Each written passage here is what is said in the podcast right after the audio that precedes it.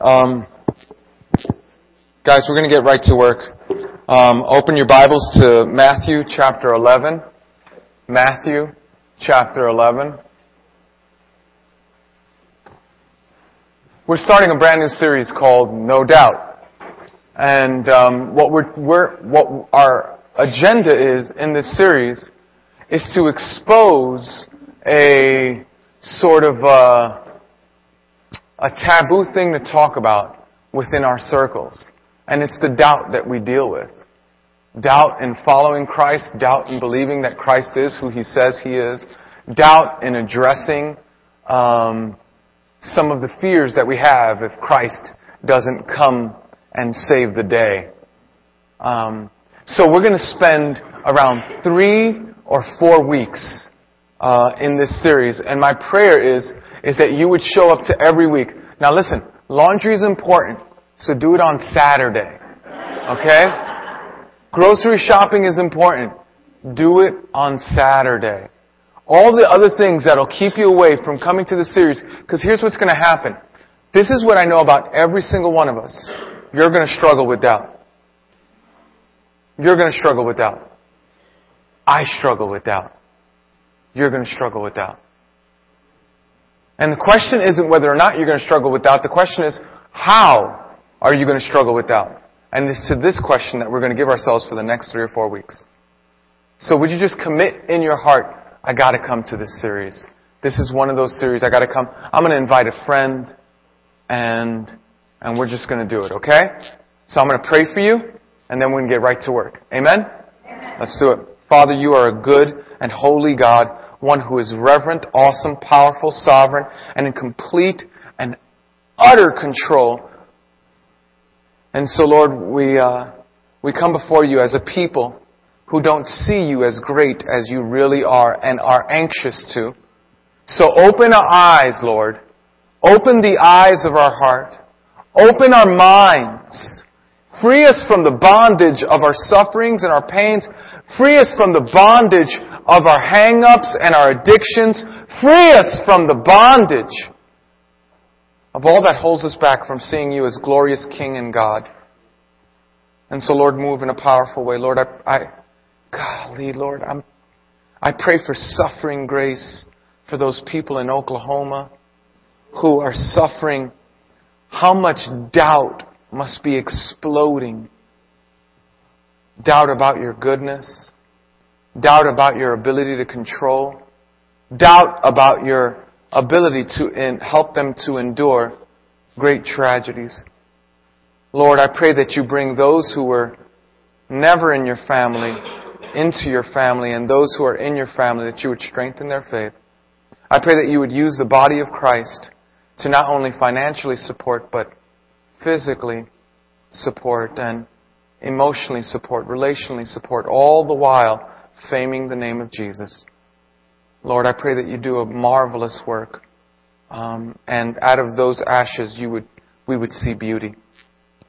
Uh, and Lord, uh, as we've seen you do that in our own lives, we're confident that you could do that in theirs. For we do pray in Jesus' name. Amen. Amen. My first bout with doubt was when I just first started coming to uh, uh, sort of started to pursue this idea of walking with Christ. I wasn't born in a Christian household. I wasn't taught uh, Christian values. I wasn't. It just it just wasn't a part of my upbringing. And so when I was an by the time I was about uh, 17 years old, I was an agnostic. By the time I was 20 years old, I was an atheist.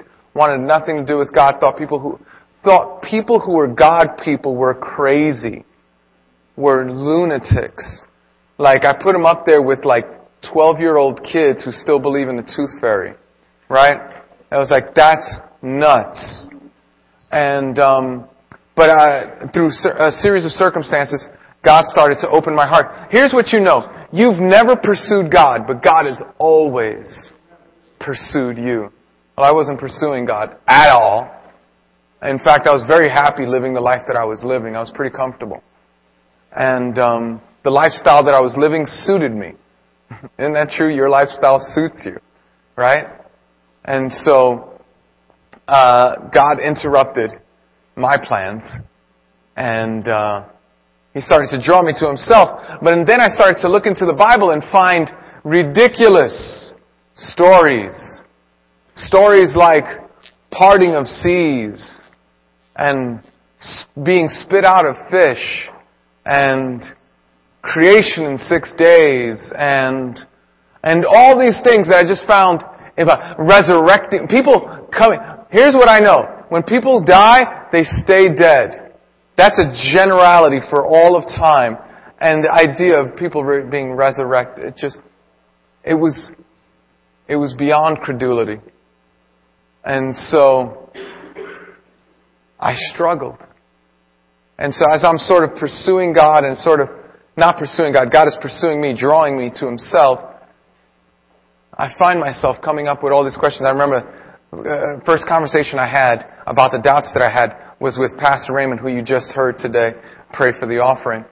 And uh, we were having a conversation, and uh, I, I came up and I said, "Wait, you really believe that Jesus walked on water, they spit out of the fish, you know, you know, you, you really believe that, right? You really believe that, uh, and he goes, he goes, hey Edwin, if it doesn't apply, let it fly.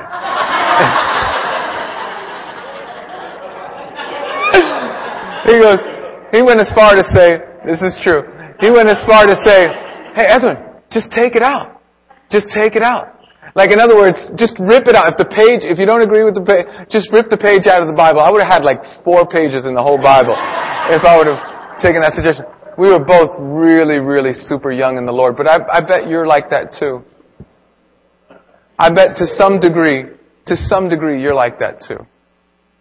To some degree, you go, no, no, no, no, no, no. God can't, God couldn't have really have done that. Really, virgin birth? Come on. Virgin birth? Really? Resurrection from the dead after three days? Like, I can understand after 20 minutes in 21st century technology, but after three days? Hmm. Or maybe your doubts are a little bit different. Maybe your doubts have to do with the circumstances of life. And you go, God, could you really resurrect this marriage? Could you really heal this relationship? God, could you see me through this illness? The doctors give bad news. God, could you help us with our finances? Because, man, everything is going south. See, doubt comes to us in different forms. And it attacks us in different ways. But it's all the same thing. It all leads us to push away Jesus, embrace whatever the doubt is, and eventually go our separate ways. Doubt kind of works like this. Doubt is like a cuddly doll. And so, what we do is we sort of romance the stone. We just kind of go, you know, yeah, God is not going to work for us. Why would God be on our side? Who, you know, is God real? Did Jesus really um, save me? Is it, and you know, and we ask these questions, and it doesn't matter if they're theological or experiential. In other words, it doesn't matter if you're talking about the health situation or the sin situation. You know what I mean when sin situation? God, could I ever really be free from this? From this lifestyle? From these sexual deviancies? From this addiction? I go, no, that can't happen. And so today, what we're going to find out is what we're going to do with our doubts. Because it's going to come. Guys, listen to me. I love you. You're going to doubt. And here's what I know. If you don't deal with it well, you're going to stray from Christ. What, listen to me. You know what's at stake for today's message? Just your soul. Just your soul. And so I need you to listen. I need you to lean forward. I need you to shut off the phone. I need you to understand that this is maybe the most important talk you'll hear. So, the thing about doubt, though, is that shockingly enough, God has a ton to say about it. You know what I love about the Bible? I used to doubt, uh, doubt the Bible. And um, what I love about the Bible is that it doesn't tell us how we wish life could be. It tells us how life really is. And so God knows that every one of you are going to struggle with doubt. God knows that every one of us are going to deal with those dark nights of the soul where we're nurturing our doubt and our faith is atrophying. God knows that that's going to happen. And so as a result, He's given us His Word and shows us others who have doubted. And so for the next three or four weeks, we're going to be looking at people, heroes of the faith, people who did great things for God, and who yet struggled with these sorts of dark nights of the soul. So, as you opened up to your Bibles in Matthew chapter 11, if you're new, listen, if you're new, we love how, I can't believe the day that you showed up on. If this is your first time here, woohoo! This is proof that God really exists because He has you here on a day that's going to address a lot of the questions that you struggle with. And if, listen to me, if you're new, you're like me. Uh, I'm so, I'm such a cynical person. I used to be. I, I, don't think I'm cynical. Well, maybe I am. I don't know. Um, I'm cynical. I'm cynical about the fact that I'm cynical, right? Um, I don't know. Maybe. Um, but um, I've struggled with doubt, and and and just so you know, I have doubts still, and my questions are better than yours. They are. I've been studying the Bible for years. I've read the Bible over 25 times. The questions that I have that can't, that are not answered are more profound than yours and more complex than yours. It's just, I'm not trying to be arrogant about it. I'm just saying I've done more study than you. And so there's a way to deal with doubt. And uh, it's to that we're going to give ourselves to in the next few weeks. Are you, listen, would you just, would you just make a commitment to come for the next three or four weeks? Would you do that? Just say, I commit. Oh, that didn't sound convincing at all. All right. Would you just make a commitment? This is important. We're talking about your soul. All right. Just, I commit. All right. All right. I believe you now. Um, uh, if you're new here, um, we think about you all the time. The leaders here think about you all the time. And so when I first came around to a church, the last thing I brought with me was a Bible. So um, Inside your bulletin, there's an insert. It'll tell you exactly where we're going with the scriptures. And if, uh, yeah, if the font is too small, we're going to have the words on the screen. And so you could come. Now, one of the things that we do in this church, and I'm going to tell you the reason before I ask you to do it, is we stand for the reading of God's Word. We stand simply uh, for the same reason that uh, the Senate stands when the president walks in. Um, soldiers stand when a prince walks in it, there is such respect and there is such reverence uh, for the position. In our case, it's the Word. So God's Word is going to be read. So in, to that end, we will stand in reverence of God's Word. We'll all read together in a nice, loud voice. One, two, three. After Jesus had finished instructing his twelve disciples, he went on from there to teach and preach in the towns of Galilee. When John, who was in prison, heard about the deeds of the Messiah, he sent his disciples to ask him, Are you the one who is to come, or should we expect someone else? Jesus replied, Go back and report to John what you hear and see. The blind receive sight, the lame walk, Those who have leprosy are cleansed, and deaf hear, the dead are raised, and the good news is proclaimed to the poor. Blessed is anyone who does not stumble on account of me. May God bless the hearing, reading, and doing of His Word. Let me give you a little background. John, John the Baptist. Anybody here has, has anybody here ever heard of John the Baptist? Okay, a few of us, right? John the Baptist was the forerunner of Jesus. That means he was the one who was to come before Jesus, proclaiming the way of the Lord. He was preparing the hearts of the people so that they could receive Jesus. John does this in a miraculous way. In fact, he has what you and I would call a rock star ministry. He gets to the point where kings are listening to what he has to say. He's got droves of people following him. He has a very popular ministry.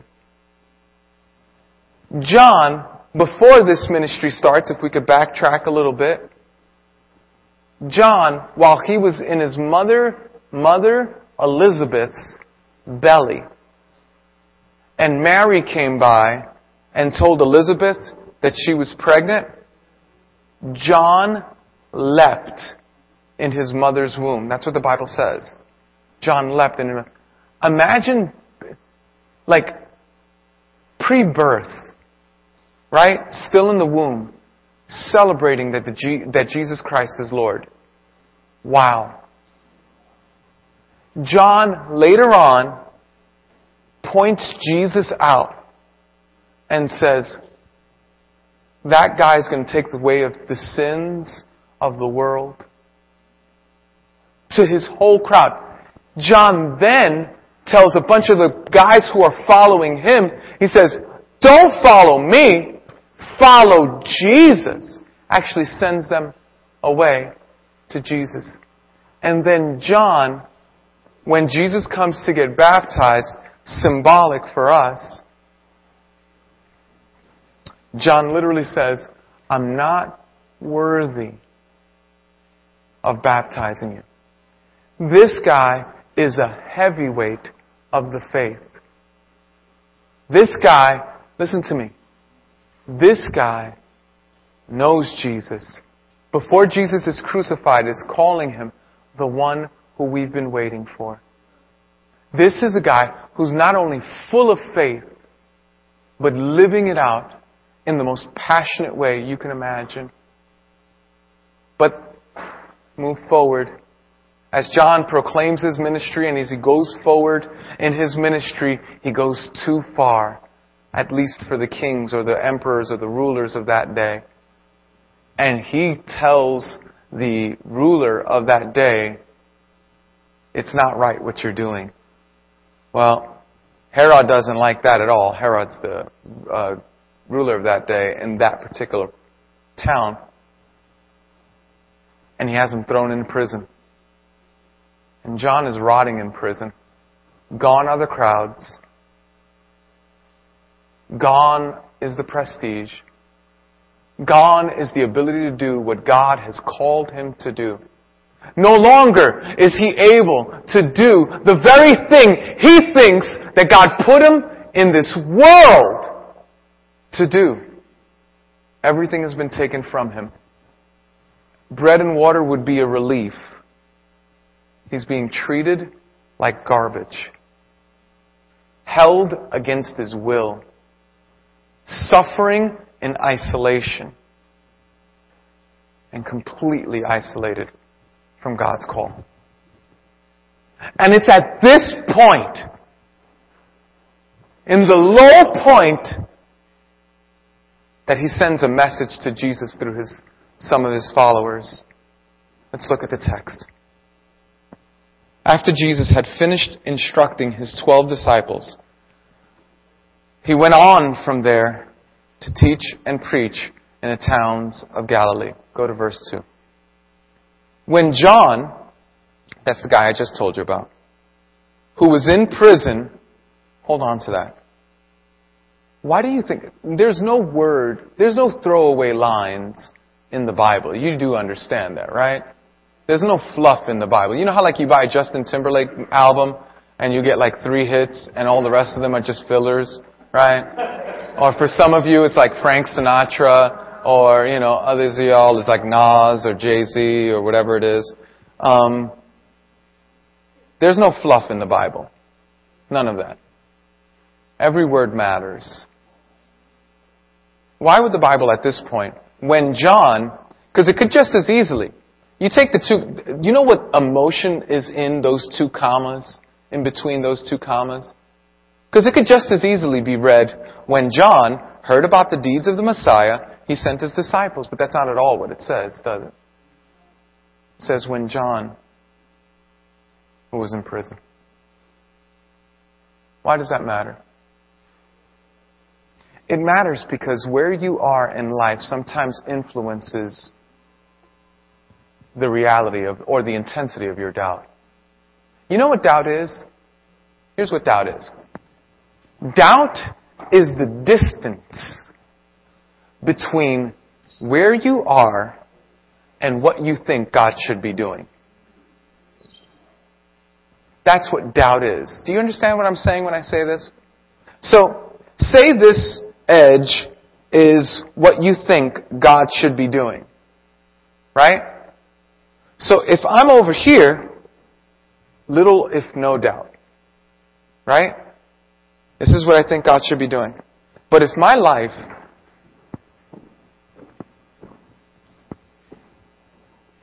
is over here, lots of doubt. And the Bible wants to point out that your doubt will grow to the degree that there's a distance in your mind between where you are and what you think God should be doing. John is in prison. It's not going the way he thinks he should go. It's not happening the way he thinks it should happen.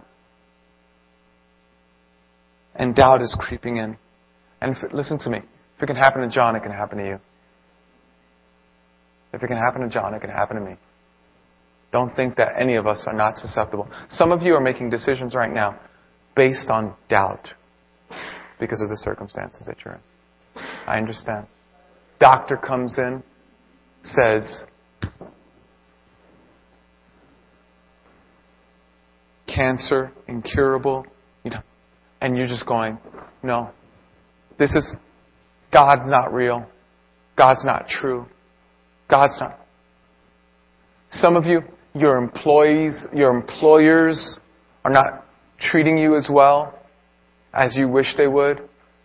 God's not real. God's not true. Some of you have been wrestling with singleness for such a long time. And you go, God, I really, really, really want someone to live the rest of my life. But this is not a bad, right? It's, that, this is certainly not a bad request. And yet you go, and doubt starts to creep in. Maybe God doesn't want anything to do with me. What do you do? Just go. Maybe God doesn't want to have anything to do with me. Maybe God's not real. Maybe I'm here all alone. John's in prison. I don't know what it would say if it said, when Josefina, who was, when Daniel, who was, when Rodrigo, who was, I don't know, if it put your name in there, I don't know what it would say. But you know.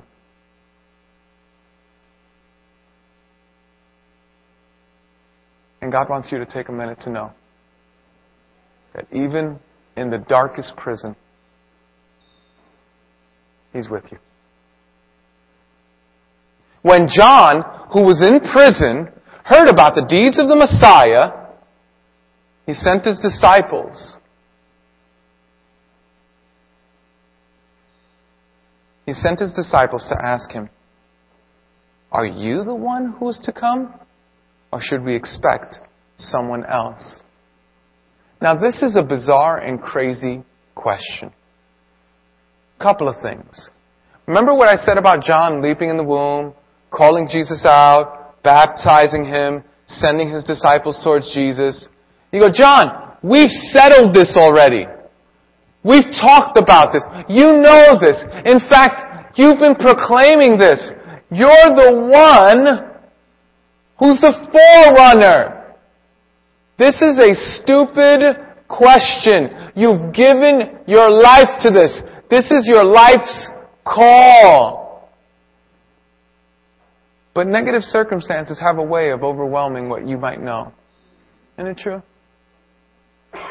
Isn't it true that difficult, difficult, I wonder if I'm the only one. I'm probably the only one. Thank you. As at least one person.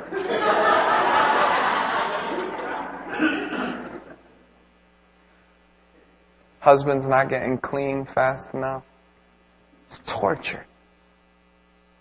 Wife's not turning around. Torture. Job's not coming through. Torture. Health getting worse. Torture. Struggling with that sin. Torture. Don't have the kind of uh, network or friendships that you need to get through this time torture.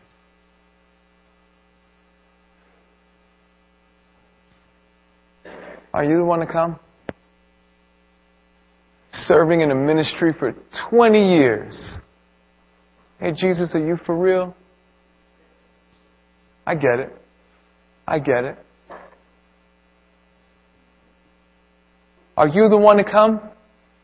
Or should we expect someone else? Jesus replied, stop right there. This is where we're going to spend most of our time. I need you to really listen up to where we're going right now. I want you to focus in. I want you to pay attention. First thing I want you to see is that Jesus replied. The problem with our doubts is that I, and I've done this before. Have you ever had this conversation with somebody? And, and I've actually, uh, I went as far, I'll tell you in a second. I was having this conversation with this kid who, this is a long time ago. This might be 10 years ago. And uh, we were having a conversation. He had all these doubts. He goes, yeah, but what about this? And so I answered his question. And yeah, but what about this? And I answered that question. And yeah, but not, not that I'm a genius or anything. It's just questions were easy to answer. And we went through around five rounds of that. It took like two hours to go through the, like five rounds of that, right? And I finally got to the point. I said, well, I said, here, let's stop for a second. If I could prove to you, without a shadow of a doubt, that Jesus is who he says he is, he's Lord and was risen from the dead, if I could prove to you, without a shadow of a doubt, would you put your faith in Jesus right now? He thought about it for a second and then was incredibly honest and told me no. And I, and I realized in that day that it's not that people can't believe, it's that people won't believe. Because there's enough evidence. I could take you through a process. So here's what people do. The devil loves to build doubt by focusing on the doubt. For instance, your circumstance. And so what you do is you just focus on your circumstance, you focus on the issues that you're going through, you focus on the pain that you're going through. Or maybe it's a theological doubt. Now we're going to get to those in the coming weeks, so I'm not going to spend too much time on. Today we're talking about doubt with our when dealing with difficult circumstances. But the devil, what he loves to do is he loves to give us questions and have no intention of giving us answers. So like, For instance, when somebody goes to me and they've gone through a tragedy and they go, but where is God in all this? Where is God in all this? My first response is to go, please tell me, where is God in all this? Answer the question. Is he in the bathroom? Has he gone on vacation? You answer the question. Because it's what, listen, doubt grows with unanswered questions. Doubt grows. But here's what we're going to discover today, and, and what we're discovering right now. Jesus replied. What I'm about to give you is the whole point of today's sermon. The whole point. You could leave after I say this statement. This is the whole point of the sermon. When doubt creeps in, the temptation is to keep it on our is to keep the doubt to ourselves, focusing on the doubt. The solution the Bible teaches us is that when doubt comes in, to give our doubt to Jesus. To bring our doubt to the only one who could make sense of it all.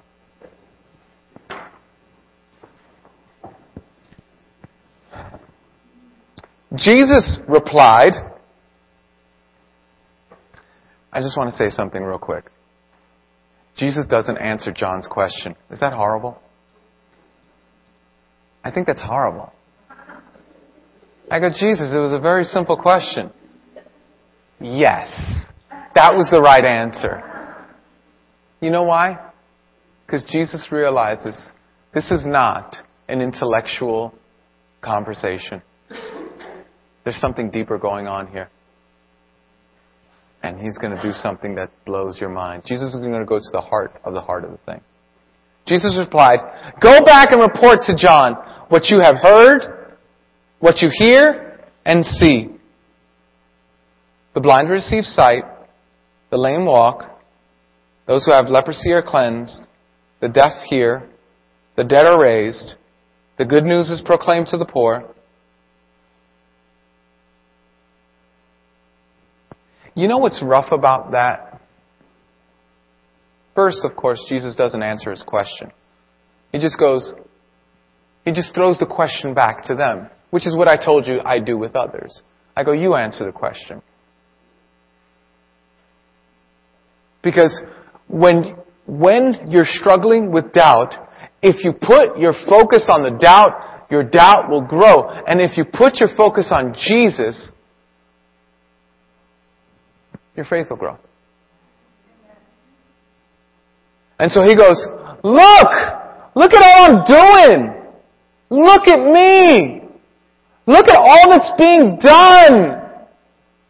You're focusing on your finances. You're focusing on your health. You're focusing on your circumstances.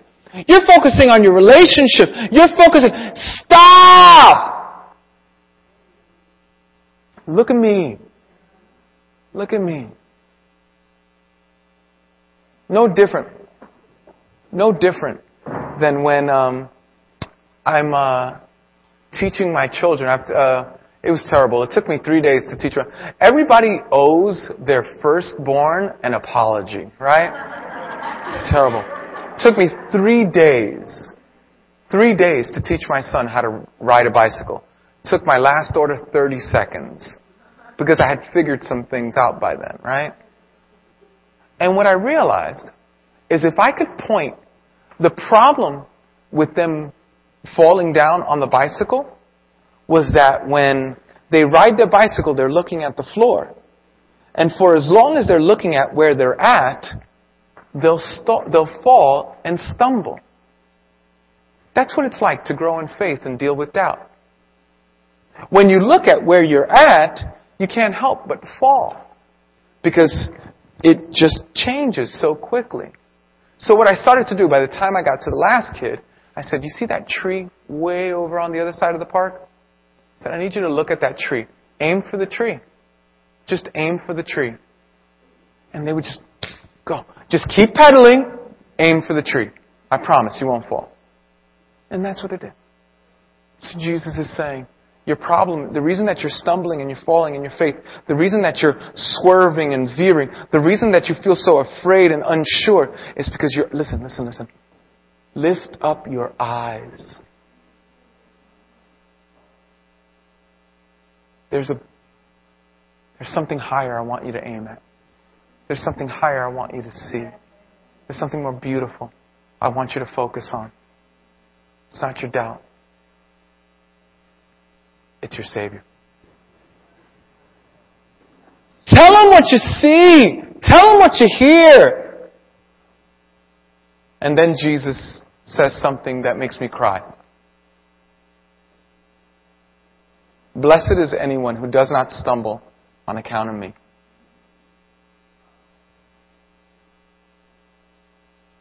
That, that's breathtaking. He goes to John, listen, the blind see, the lame walk, those who have leprosy are cleansed, the deaf hear, the dead are raised, the good news is proclaimed. Jesus tells them six things that are, five of which are um, prophesied about in the Old Testament. In other words, Jesus comes back to him with something he knows, the Old Testament. He says, Now look at me. But you know what Jesus left out? Jesus left out the captives are set free.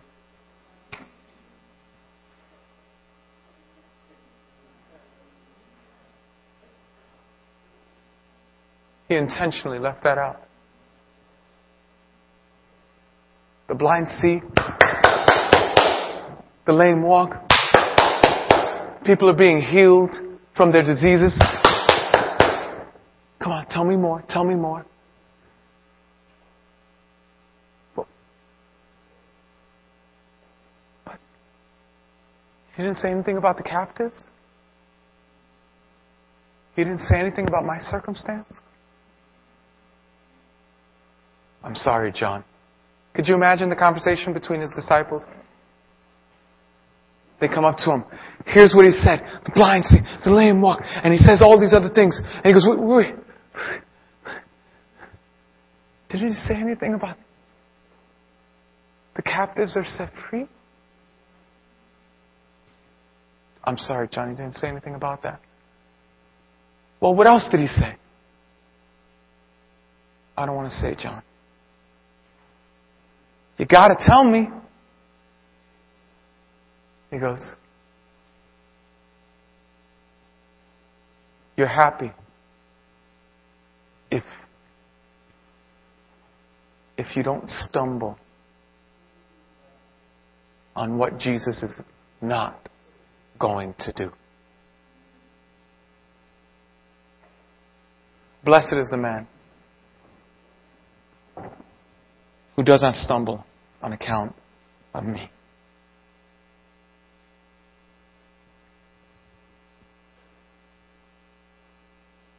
You know how people say things like, um, being at the center of God's will is the safest place on earth? They lie. It's a total fabrication. Being in the center of God's will is like being a storm chaser in Oklahoma. It's the most dangerous place on earth. God never promised safety. He only promised that He would be with you to bear it. That He'd never leave you. God promised that suffering would happen. God promised that difficulty would arise.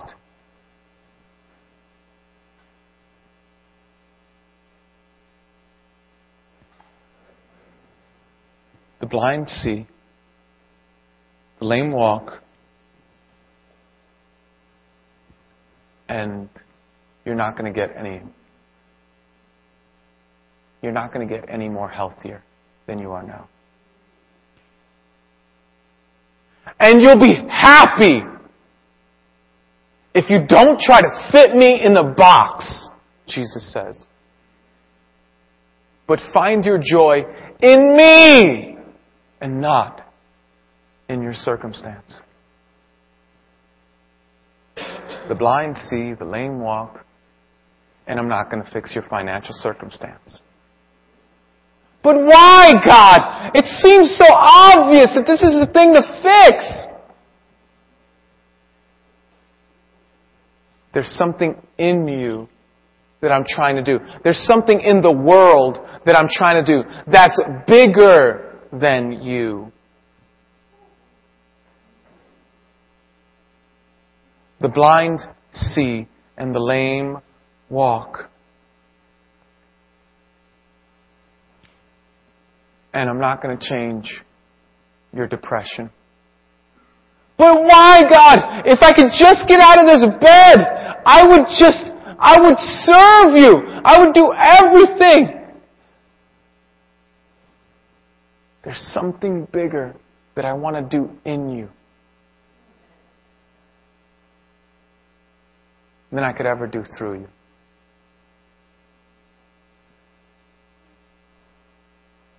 Happy. That's what blessed means. Happy is anyone who doesn't stumble in their faith because Jesus isn't performing the way they wish he would. Blind see, the lame walk, and I'm not changing your boss.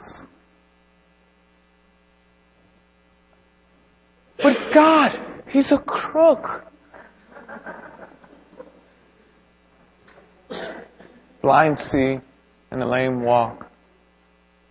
And the kids are going to go through a lot more. But they're your kids. The blind see and the lame walk, and you're going to be homeless for a lot longer than you think. What are you doing? Miserable are the people who have Jesus as an employee. Miserable are the people. Let me tell you something. The happiest people in the world are slaves of Jesus. The most miserable people of the world are masters of Jesus.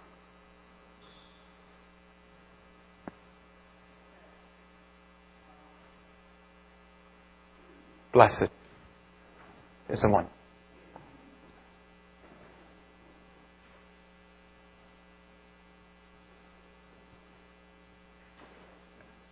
Every one of us will struggle with doubt.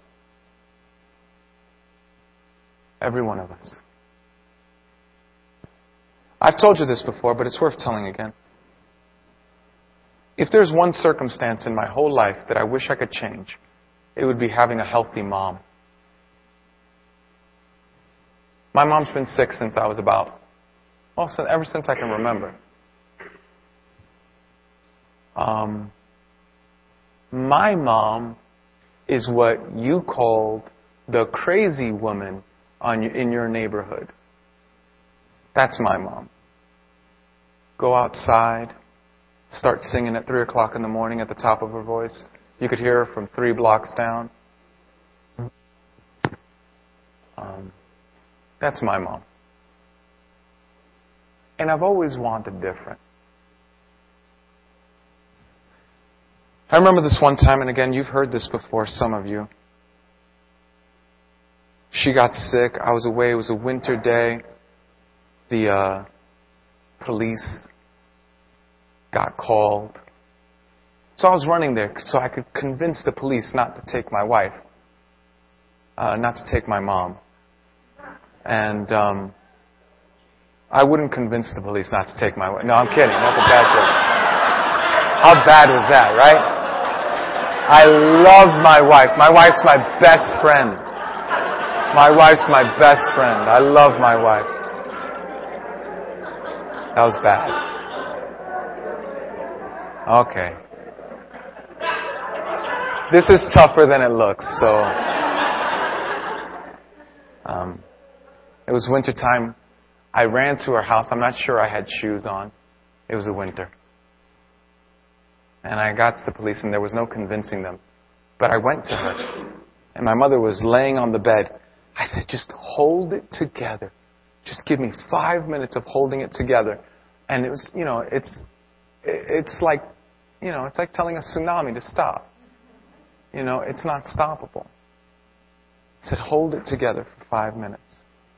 And I was talking to her, and I was like, and it wasn't going to happen. I swore to her, I said, I promise you, you're not going to go into the insane asylum. Listen to me.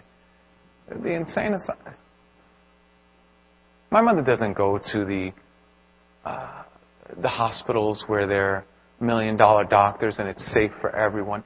My mother goes to Rikers Island like places where it, they're not safe. They're not safe. Would you let your mom go to a place that's not safe? To tell you the emotions that were going on inside of me, I don't think I have a vocabulary to be able to do it. So, there she is. Eventually, we get to the doctor. The doctor says, no, she's erratic. She's, you know, he tells her her, her ailments. And I'm begging God, God, don't let this happen. Don't let this happen. I'll take care of her. I'll watch out for her. And he says, You're going to go in. And then it was this horrible moment where I had to just lean over to my mom and just say, I'm sorry. I, I couldn't do it. I couldn't prevent you from going in there. There was actually a moment where I was going to pick up a chair and put it through their window so that they would put me in there as well. Um, and the Lord sort of restrained me from that. So at least I could be in there and protect her. And um, my mother pretended like she fainted because she knew what was in store. And then you hear that horrible sound. Chunk! And the door opens. And they wheel her in. Chunk! And the door locks.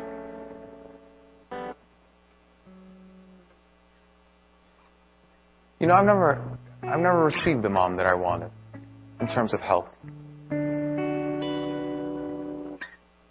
And God has never saw fit in the last 40 years to change the circumstance. But what He's done is He's changed me. And um, I'm not sure I would ever ask. I'm not sure that I would ever ask for it again. Like mom, like and every year, it seems like every year, you know how it gets worse, you know? Every year you wish you had four years ago, like that. And the Lord said, here's an idea, Edwin. Rather than praying for four years ago, why don't you pretend it's four years from now? And just rejoice in me. And so that's recent, and that's what God is starting to do in my own heart. But I bet you have your own circumstance that you wish you could change. You know what's going to happen to John in just a few, in a short while? He's going to lose his head. This doesn't end well for him. It doesn't always end well for Christians. And that's why our focus isn't on our circumstances. Our focus is on Jesus. So, for this week, for this year, whenever doubts creep in that deal with circumstances, I want you to run to Jesus. Look to Jesus. Because there was another point in time where the circumstances looked bleak and dark. Where nothing seemed to be going God's way. The Messiah had come from heaven to earth. He had healed and he had loved and he had proclaimed the good news. And they nailed him to the cross after beating him one stripe of his life. And towards the end, the Messiah quotes an Old Testament passage, Psalm 22.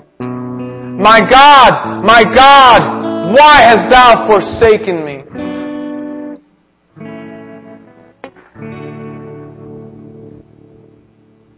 So when you go through circumstances, you go, I don't get it, I don't understand. That Jesus goes, look at me, look at me, sweetie, sweetie, look at me, look at me. Stop looking at your circumstances. Stop taking your circumstances and romancing them, asking questions that you have no intentions of answering, living a life focused on the pain and the suffering of your present. What I want you to do is I don't want you to do that. I want you to bring your doubts to me. But my questions aren't answered. That's not the point. But he never said anything about the captives being set free. That's not the point. The point is that we would find our joy, satisfaction in Jesus. Marriage is going to Marriage is going down the tubes. My joy and satisfaction is in Jesus. I don't live, I don't live a ridiculous life going, I'm ignoring these things. No. I go, let's go to marriage counseling. Let's do that thing. But let me tell you something. If you don't change, He's changing me. Mom is sick and only getting worse. Listen. You're changing me because I'm, because He's giving me a vision for Himself. That's my prayer for you. That's my prayer for you. Let's pray. Father, Lord, you know where each one of us are. You know, Lord, the person who came in here on their last leg. This is the last house on the block. And so, Father, as we, as the elders lead us in communion,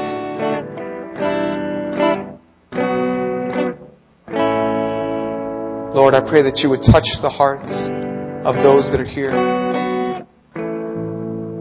As we remember the death, burial, resurrection, and ascension of Jesus, that we would be reminded that our focus is not to be on our circumstances, but our Savior. Lord, help us to think about this. Help us to be resting in you. For we do pray. In Jesus' name. Amen.